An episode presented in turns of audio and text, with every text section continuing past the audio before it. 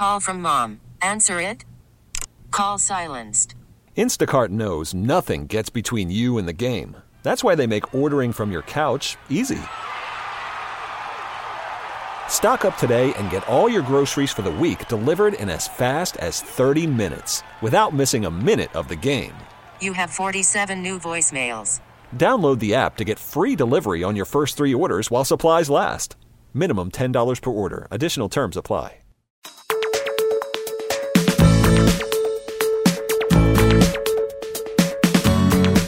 Welcome and thank you for joining us on another episode of Ask the Experts right here on Talk 1370. I'm your host, Matt Alvarez, and you're listening to the show about your health, your life, and much more with our rotating cast of experts. If you'd like to catch up on any of our past shows, you can visit our website, talk1370.com slash experts. And of course, if you have a question that you would like answered on air with any of our experts, feel free to email us, ask the experts at talk1370.com. Returning today is Regina Schauer. Regina is with the Slaton Schauer Law Firm, and we're going to speak about estate planning.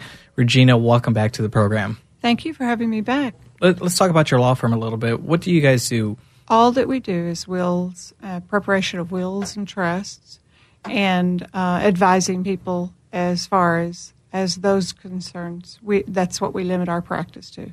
So, so I guess the first question I would have for you today is what happens to my property if I die without a will or a trust? It would go into probate, um, and probate is a uh, a court process. So um, that means that you would have to, in Texas, you would have to go to some sort of a court process. Um, and the court has a um, if you never, if you didn't designate who you wanted your property to go to, mm-hmm. then the state has a plan for you. Um, it's very set in stone kind of plan. It's um, if you um, have a wife and uh, or a spouse, and uh, all of your children are by that same spouse, then um, all of your property would go to your spouse. And if you have children that are not with that spouse, then it would be divided between that spouse and those children. If you don't have a spouse or children, then it would go to your parents. If you don't have living parents, it would go down, it would go to your brothers and sisters. If you don't have living brothers and sisters, it would go to um, cousins and nieces and nephews and that mm-hmm. type of thing, on and on and on. And um, so the problem with that is that, say, um, you have a brother that um, did incredibly good investing, and he doesn't have any children, and um, so he really doesn't need the, the the what you could give him. Right. But then you have a second brother that's say a firefighter, and he has four children, and he could really use it. Well, in if you die without a will or a trust, then there's no way to say I'd rather give this person more, mm-hmm. and because it'll help him and it'll only cause tax consequences to this person. So you know, if you want any control at all, then um, you need to have a will or a trust. Absolutely. We have uh, plenty of people that come in here and speak about if you don't have a plan for when you die, the state has a plan for you. Um, and it always doesn't work in everyone's favor. So, um, how is is this the same way that property is transferred when someone passes away? Um, yes, it's um, that probate action is to is designed for two things. It's designed to make sure the titles of things are put into a living person's name rather than the person that has passed away. And then it's designed also to make sure all of the last debts mm-hmm. of that person are taken care of. So, you know, the last hospital visit and the doctors and funeral expenses and all yeah. that have to be cleared. Um, the other thing about probate is it usually takes, um, you know, the average is nine months. So things are kind of tied up for mm-hmm. that long. Um, so, you know, it's, it's usually not the best process for some, a family. The other thing that you need to realize about a probate is that if you have property in more than one state, you have to do a probate in each state. So it can really turn into a costly situation. A lot of times, families will think that um, they're saving a whole lot of money or they don't want to pay for a, a will or a trust or whatever. And in the end, they really end up overall spending a whole lot more money through the probate and intestate, we call it, uh, dying without a will or a trust, uh, through that process than they ever would have um, preparing a will or a trust. And so, can probate be avoided? Oh, yes. Um, probate is avoided by creating a trust. Um, there's some other methods that can be used too, but um, usually the easiest process to do that with is a trust. And there are multiple kinds of trusts. So um, sometimes people will have dealt with one kind of trust and they think that they're very complicated, um, all that type of thing, because there are some that are complicated. But for most families, it all that the trust does is it keeps them from having to go to court.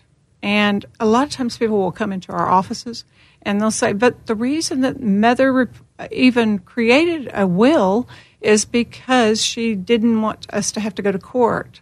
And they don't understand that anytime that you have a will, you are going to have some sort of probate action. Mm-hmm. So, um, you know, that's that's a difference. One of the differences between a will and a trust is that if you have a trust, you're avoiding it, everything stays private, and you're avoiding having to go to court, and you're also avoiding um, the the when you go to court, everything becomes a public document anything that, I mean, because you have to file documents with the court. Well, anybody can walk down to the courthouse and ask for a copy of anything in a court file. They're public records. And so the problem is, is that y- you may not want everybody in the world to know what your assets are and what they were worth and the name and address of who they were given to after you pass away. Mm-hmm. Um, you know, so if you if you do that through a probate process, then everything becomes public record. If you do it through a trust process, everything stays private typically. So that's one of the major differences in them.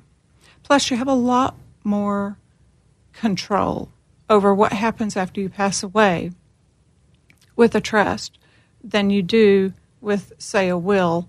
Um, for example, we have a lot of uh, families that have very young children. Mm-hmm. Uh, in fact, a lot of times people will come to us to get a will or a trust when that first child is born, because then they realize, hey, we've got to do something to protect this child. Um, with a trust, what you can do is you can set up a guardian for who you would want to raise the child and take care of that child on a daily basis. But then there might be somebody different that you want to handle how their resources are managed or uh, how their assets are invested, for example, or how they're spent.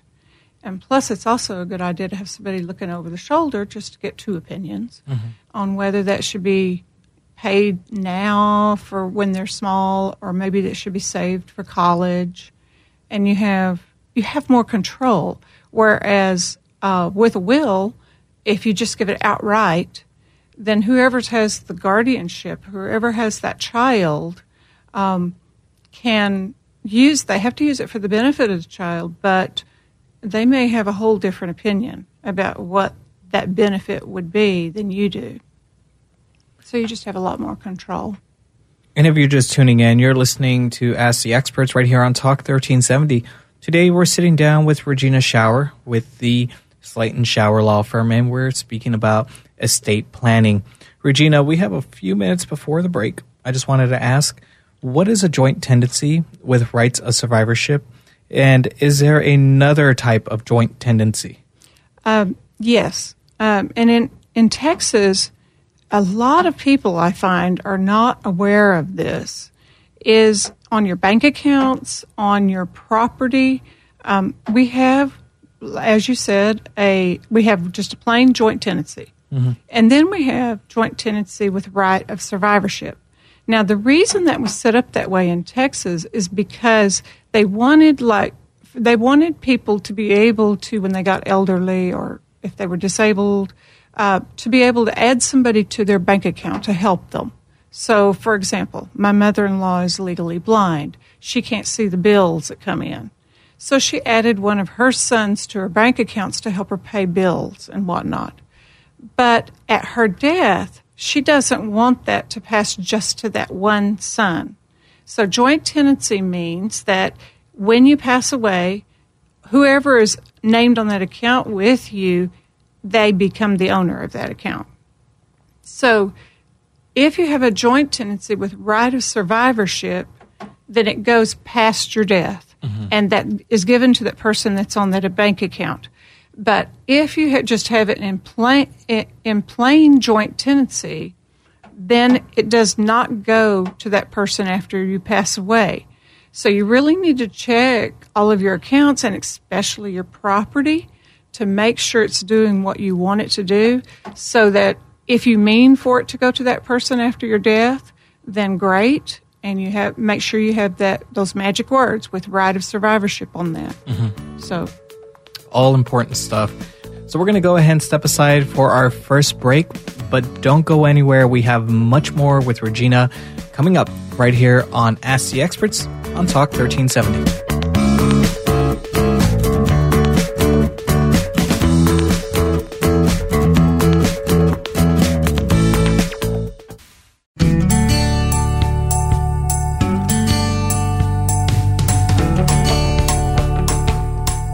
Welcome back to Ask the Experts right here on Talk 1370. I'm your host, Matt Alvarez. Today we're sitting down with Regina Schauer from the Slaton Schauer Law Firm. And if anything that we've spoken about so far uh, piques your interest and you'd like to get more information and get in contact with the Slaton Schauer Law Firm, you can do so by visiting their website, austinestateplan.com. Again, that's austinestateplan.com. Or you can give them a call, 512 258 9455. Regina, continuing our conversation on joint tendency, uh, my next question is Can I just use joint tendency to take care of everything and not do any trust or will? It is possible. Joint tenancy is uh, one of the the best ways that you can transfer property, uh, because by definition, you've got say two or three people on your document, and um, you do it without any cost to set it up because you usually do it as you buy it, and or set up the bank account or something, and then um, when you pass, it just passes right to them without you having to go through a court process or anything like that. The disadvantage to trying to do it that way is um, say that you and your your husband or wife are uh, are on that property deed together, then um, something happens to both of you. There's no way to get it to the next generation. Um, so then, usually, what people will do is they'll say, "Well, I I can solve that problem. What I'll do is I'll add all my kids on there too, and um, we'll just have this covered, and we won't need a will or a trust." And what people don't realize is that anytime that you add a child or anyone else to one of your assets, then you're putting that asset at risk. And um, so, for example, um, they're out on 360 and they have a car accident and they get sued. Um, your property is has their your, their name on it, so now your property is at risk. Same thing on bank accounts. Uh, when I was a judge, uh, I was a judge eight years, and when you're when I was a judge, if we we would have um, people come to us and ask us to freeze assets. For example, the DA's office, uh, if they were in back due child support, that type of thing. And when when it was appropriate to freeze those assets, we'd freeze all assets. Well, if I'm on grandma's account now and you just froze my assets, then grandma now doesn't have access to her bank account. So that's the problem with joint tenancy. But if, um, but it is a great alternative. And so, what are the key documents that every estate plan must have to protect uh, a family? Well, we have a lot of documents in our package that are extras that help people organize and be able to locate things and set up their funeral ex- um, preparations and all those type of things. Um, but the main documents that every family wants to have is you want a um, a power of attorney uh, for both your property and who you want to personally care for you and you want to designate, and then you need a will or a trust, and um, you want to have your medical powers of attorney. Who's going to make those medical decisions if you can't uh, speak for yourself? Those are the main three documents that you need to be aware of, and the reason is is because a lot of times people uh, in this day and age will try to do it themselves, and and doing it yourself is um, usually not a good idea in this area of law, simply because if you mess up anything, then you don't really realize the mistake until it's too late to correct it. The person's already passed away, and now the spouse or the children are left with these major problems that were caused because they didn't do something properly. In fact, one of my seminars recently, um, somebody came to me in tears and they had lost over 40% of their property because mom had designated something wrong in it and they were asking me could they possibly get it corrected. Well no mom's already gone now. She can't change her mind now you know? So that's the problem with trying to do it yourself. But um, the reason that you want the power of attorney document is because otherwise if you're not able to make your decisions, then you have to have a court process called a guardianship or conservatorship. And um, the guardianship is just the court saying you have the right to ma- to handle all the property, basically, for this person and make their decisions. Um, it seems like okay. Let's. I usually give the example. Uh, Bob Jones and Mary Jones have been married forty years and Bob Jones uh, has a heart attack, and he's left disabled and not able to make mental decisions for himself. Um, it seems like his wife would automatically be the person that could make those choices for him. But it's up to a court, and the court only gets this little bitty postcard look at your family. So if Mary has had no experience really in handling the finances of the family, or if she's had a problem in her past, then the court may very well decide to appoint somebody else to handle those financial affairs. Uh, but maybe that's not what Bob would have wanted, you know? So you need to make the decisions. I also give the example a lot of times of um, say that Mary uh, let's say he has that same heart attack and he has two children.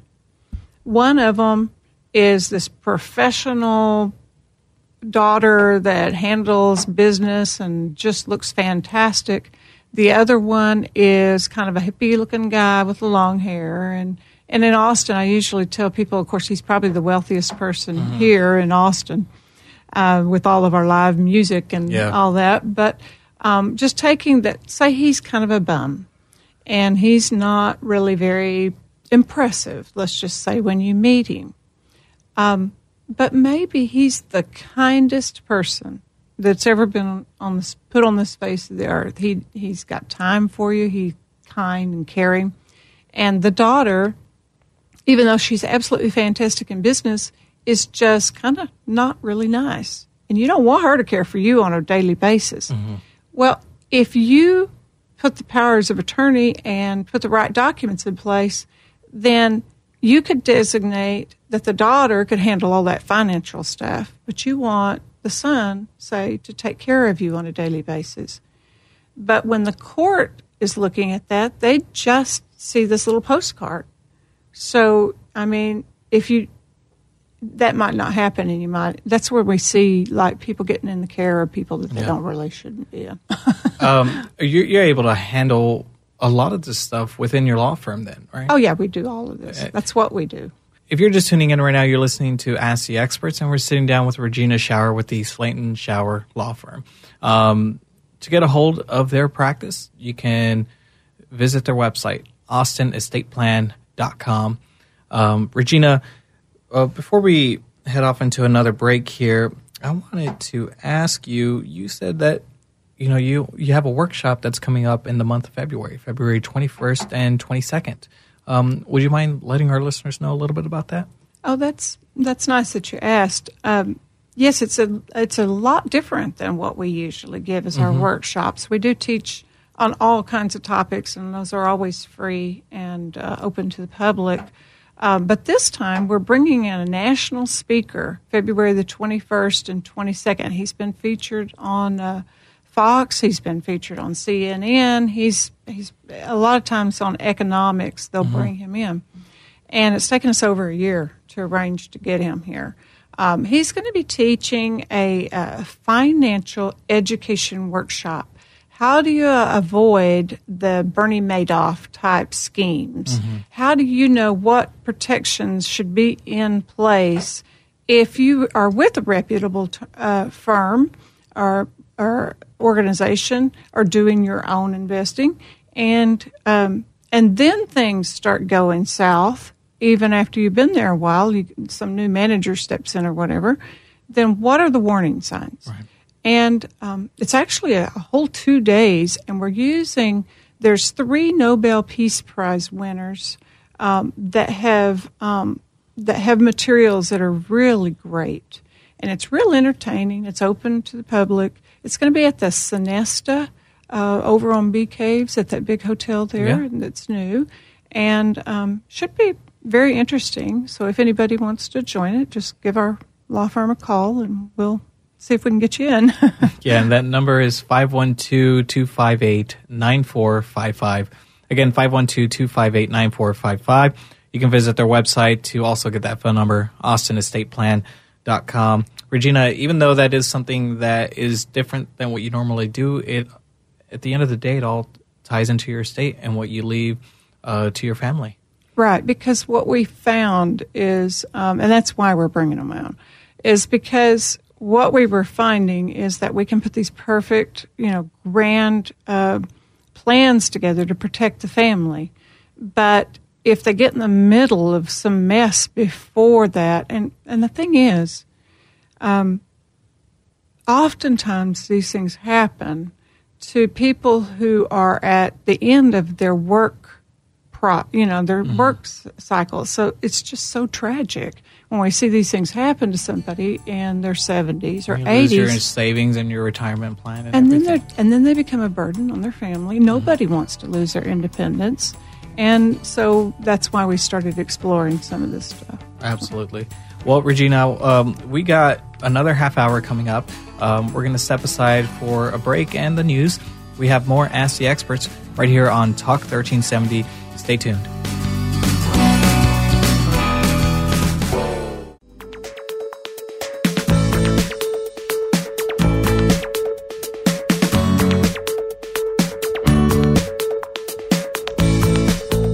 Welcome back to Ask the Experts right here on Talk 1370. I'm your host, Matt Alvarez. We're sitting down with Regina Schauer with the Slaton Schauer Law Firm, and we're speaking about estate planning. Um, Regina, before we went on our break, uh, we were talking about trust and wills. And my next question for you is Will my trust need to be changed when I buy or sell assets like a piece of property? Oh no, not at all. Not, I'm, I'm asked that a, a lot. Yeah. Um, but not at all. It doesn't change anything that you do. It doesn't change, say, your property taxes. It doesn't change the way you buy and sell. There's no restrictions. You can still take a loan out on it. You can get, um, you know, you can rent it. You can anything that you could do before you had a trust. You can do the same after you have a trust, and there's no difference. No, no extra hardship at all. Can you cancel or terminate revoke a trust if you create one and if you don't like it later on? Always, yes. Anytime that you want to, you can just throw it out the window. I've never had anybody do that, but um, because you can always just amend them or completely restate them, which means start over basically from them. So um, I've just never had anybody do that, but yeah, anytime that you want to, you can just say, "This isn't what I want, and I don't want it anymore." And what about um, if someone wants to contest a trust, like they break or contest wills? It, because it stays private, you're not having a court process. Okay. So it becomes a lot more difficult for somebody to con- we always have what we call a no contest clause in either our wills or our trust. And if you already have documents, then that is something that you should check because um, all that is is one sentence really that says anybody that contests what I put together is kicked out. And it keeps people from coming in and contesting and using up all the resources and bickering fits. And you know we see situations where the neighbor d- says um, oh two years ago bob told me that he would uh, pay for the fence between our houses. And you know that silliness Yeah. that comes up it's very important it's called a no contest clause And so, um, I guess when setting up a trust, we we have a few things in line. Like for one, um, how long would it take to set up a trust? I usually tell people to give me close to a month um, because we have other cases that we're also doing, but really it doesn't take very long. If somebody uh, calls me and says I'm traveling and I have to get it done before I go to you know overseas, or if they're going into a hospital, we we can you know get it done quicker than that. But I usually just say from the time that I get the form from them, uh, give me a month to get it all in place and signed and whatnot. And, and I know this is a, a question also for a small population, a percentage of people, um, but it, but it's it's an important one. Say that you have a special needs child. Um, why would that person need to set up a trust? those are the people that um, they definitely need to put a trust in place.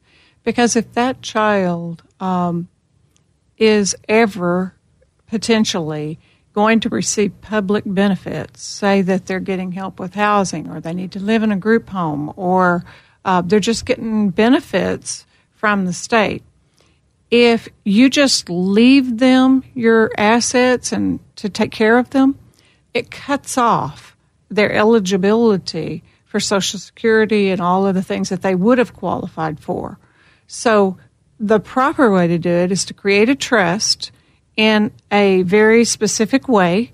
And then what can happen is they'll still qualify for as, as many of the government benefits they possibly can. And then your trust comes in and supplements and makes their life better. Uh, I can't tell you how many times I have people come into my office and they were just they left the assets to them and they just cut them off. And the problem is, is sometimes what you left them is not as good as what they would have gotten in government benefits. For example, um, a lot of times it cuts off cuts off their eligibility to get their medical expenses paid and uh, get medical ins- benefits through the state. So it's really critical that people do this. Plus, you get to help them uh, throughout their life. You'll know they'll have Yeah, Yes, I'd say need. because I'll be here a lot longer than you will. Right. Um, so if you have a child that hasn't yet reached uh, college age, and there are there advantages to having a trust for that child's benefit rather than a will? Well, okay, let me give you a, a, a real world example. Um, say that you have divorced somebody and you have a child by that person. Um, if you pass away in a car accident, the other parent, unless there's something really crazy going on, is going to have custody of that child. Well, whoever has custody of that child has also got custody of all their assets. So that's probably not something you want if you've divorced that person. So if you put a trust together, you could say, I don't want whoever has custody of them, I might not have control over that, but I have control over who's going to control those assets. Well, we have some really horrible situations out there where we've got uh, people who have been divorced that the only well, let's don't say the only reason, but a primary reason that they really want the custody of the child is so they have control of those assets, sadly. You can prevent that by having a trust and putting somebody else in charge of those assets. That keeps them from wanting that incentive, at least. And the other thing is, is that say even if you've got a wonderful situation with your family and everybody gets along and we don't have any problems like that, then maybe your priority would be, for example, to have college funds available to that child. Or, uh, you know, that your priority is that they get to buy a house at a certain age. Well, uh, you can say, okay, I'm going to have this for your safety net up till the age of 18. You know, if you need it, you can access it. But my primary concern is that there's money for college set aside. So don't use it unless you need it. And you have a lot more control over what happens to those assets if it's in a trust than if you just give it outright. Um, you, I mean, maybe your choice wasn't that at 16 they get a sports car, you know, that Yeah. type of thing. Yeah. So. I don't even. I think we were. I was having a conversation with some people in my office talking about uh, a famous basketball player, uh, Shaq, Shaquille O'Neal. He told his kid that if he got great grades, he could get whatever car he wanted. Um, and his kid called him from the Mercedes dealership. Mm-hmm. He said no. I think at the end of it, that he wasn't going to give his teenage child, uh, his teen- his teenager, an expensive car like that. Okay, think it even further. Okay. Think through it even further. Uh, Ex husband has now custody of my little child. Yeah.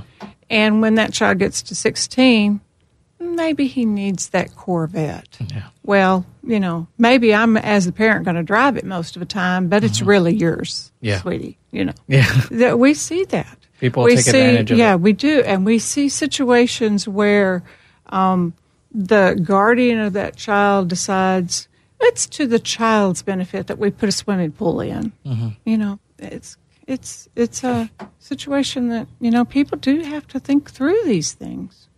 So Now, um, you know, we're mentioning stuff that costs an extravagant amount of money, um, and I want our listeners to know, what you know, is a trust for people who only have wealth and a lot of assets. Um, what if someone just doesn't have that much? Just you know, the basics: a house, a car, uh, a small bank account, and a retirement pension. Should they get a trust? Well, we always have to look at that on a case by case basis, but um, most of the time, a trust will benefit the family.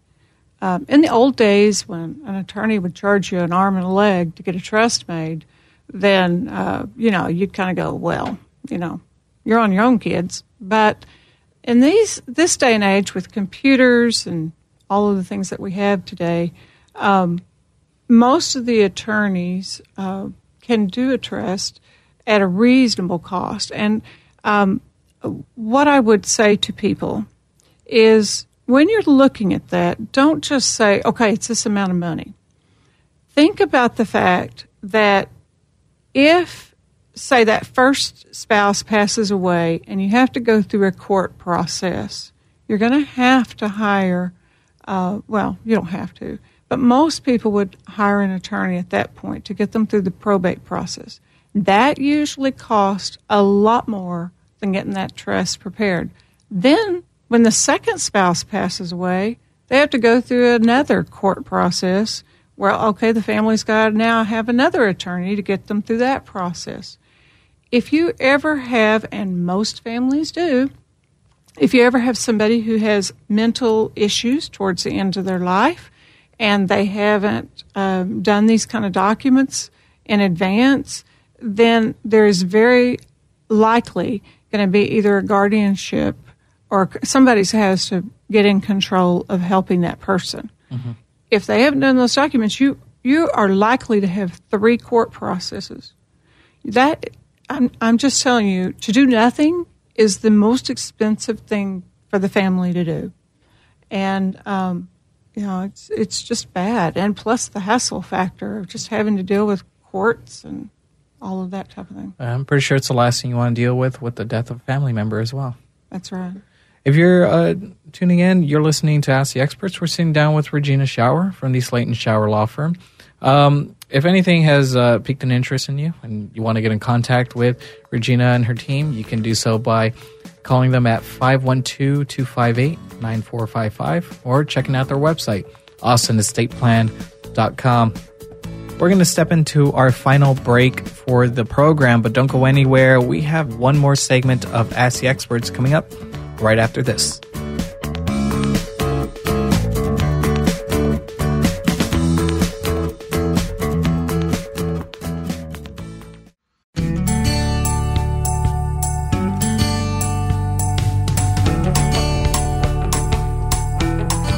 Welcome back to Ask the Experts right here on Talk 1370. Our guest today is Regina Schauer with the Slaton Schauer Law Firm, and we're speaking about estate planning. Uh, Regina, my next question for you is say that I have a power of attorney, uh, three medical documents that are needed. Is there any advantage to having a trust or will um, during my life? In other words, is there any advantage to someone having a trust rather than having a power of attorney document? Yes, there is an advantage if you if you have a power of attorney and you also have a trust. Um, what a lot of people do not understand in Texas is that it's optional as to whether somebody wants to honor the power of attorney mm-hmm. in Texas. And we don't usually see a problem with the spouses.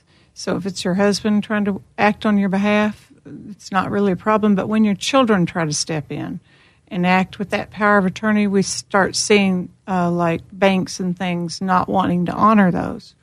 Um, they don't really have a choice if that person is named as a trustee, because a trustee in a trust is in a, a in a more powerful position, yeah. and they don't have the option to deny that person the ability to act.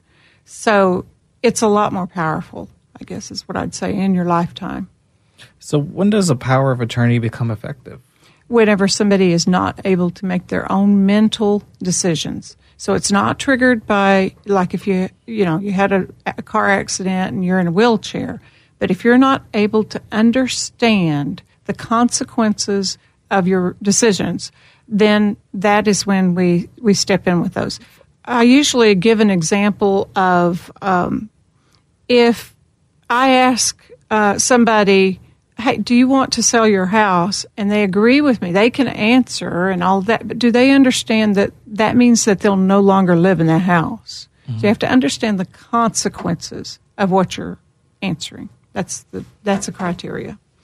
Oh, and also on those, um, the way that those are set up in our statutory. Uh, powers of attorney, the way Texas usually sets those up, is one at least one doctor has to say that and, and answer specific questions that that person is not able to. It's not just okay. A family member's decided that now I should step in.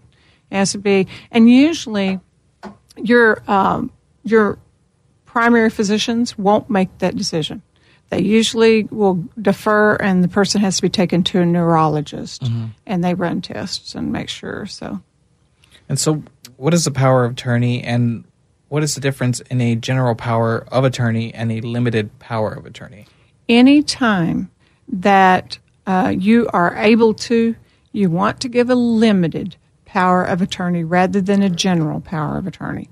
And the reason is it's just what it sounds like. You are limiting it to certain things. When you give a general power of attorney, you want to be very, very careful that that person is trustworthy. They can do anything at all in your name uh, that you've given them the power to do. So basically, anything if you give them a general power of attorney.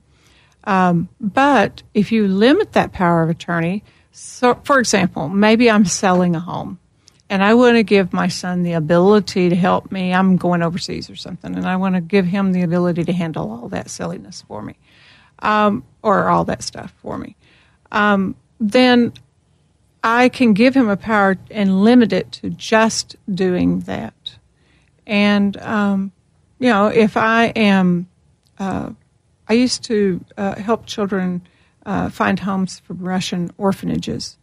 And when we were doing that, they would give us a limited power of attorney to just handle the adoption processes in Russia. So, you know, it's that type of thing. Um, so uh, before we change topics here, I just wanted to ask um, who would I want to serve as the executor trustee if I'm going to create a will or trust? It needs to be somebody that is absolutely trustworthy in your eyes, and some also somebody that you feel would seek the same goals as you. Um, so, if that person is trustworthy, it- you know, like most of the time, people can tell me really quickly who they want to receive their assets. You know, you've loved your children from the time they were born, and that you know that type of thing. Um, oftentimes, the the companion question that goes with that is: Is there somebody in your life that you do not want to receive assets? Um, if so, you need to name that person because there's typically uh, every family has somebody that if everybody says black, that person says white, and they're just going to disagree and cause problems. Um, if there, if you have that in your family, then you want to recognize that up front and deal with it. Um, so you know you want to get somebody who can kind of be a peacemaker and smooth things out, but absolutely would be trustworthy with your assets. Regina, if I have one of those loans that says if I transfer, gift, sell, uh, etc., then the loan on the property comes due. If I create a trust and put my property in it, will that cause a problem with my loan? Absolutely not. Um, it will. Uh, you're able to just transfer it into that trust, and it doesn't cause any problems at all with that.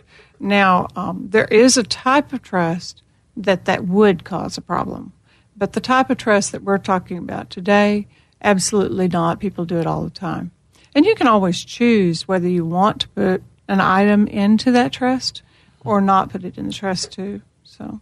And it doesn't affect also the other thing that you should realize as far as creating a trust is it also will not affect your property tax exemptions. For example, if your taxes have been frozen at age 65, then it will not affect you. You still get that exemption, Okay. that freeze, and that type of thing. So. So we have just a few minutes left uh, in our final segment. Um, I just want to ask you um, about uh, adding anything about your law firm and, and some of the important things that we have talked about today. Well, we're always willing to answer questions. Um, we don't charge for people just asking us questions. The only time that we charge for anything is if we actually create a document for people. Um, so if people have questions that they need answered, uh, ask them to please feel free to email me or to call, and I'll be happy to visit with them and try to help them. And of course, that number is 512 258 9455. And we can send emails and questions through your website. Sure. That's austinestateplan.com. Regina, I want to thank you for joining us on the program today and letting our listeners know about a lot of the important things that they should consider in uh, in planning out their legacy and um, in, uh, in their trust for their children. Well, I'm very honored that you asked me, and I've enjoyed it. Thank you. Again, if you'd like to catch up on this episode or even our first interview with Regina, you can visit our website, talk1370.com slash experts. Hey, that wraps it up for this episode of Ask the Experts. I want to thank you again for tuning in, and don't forget, uh, join us again next week.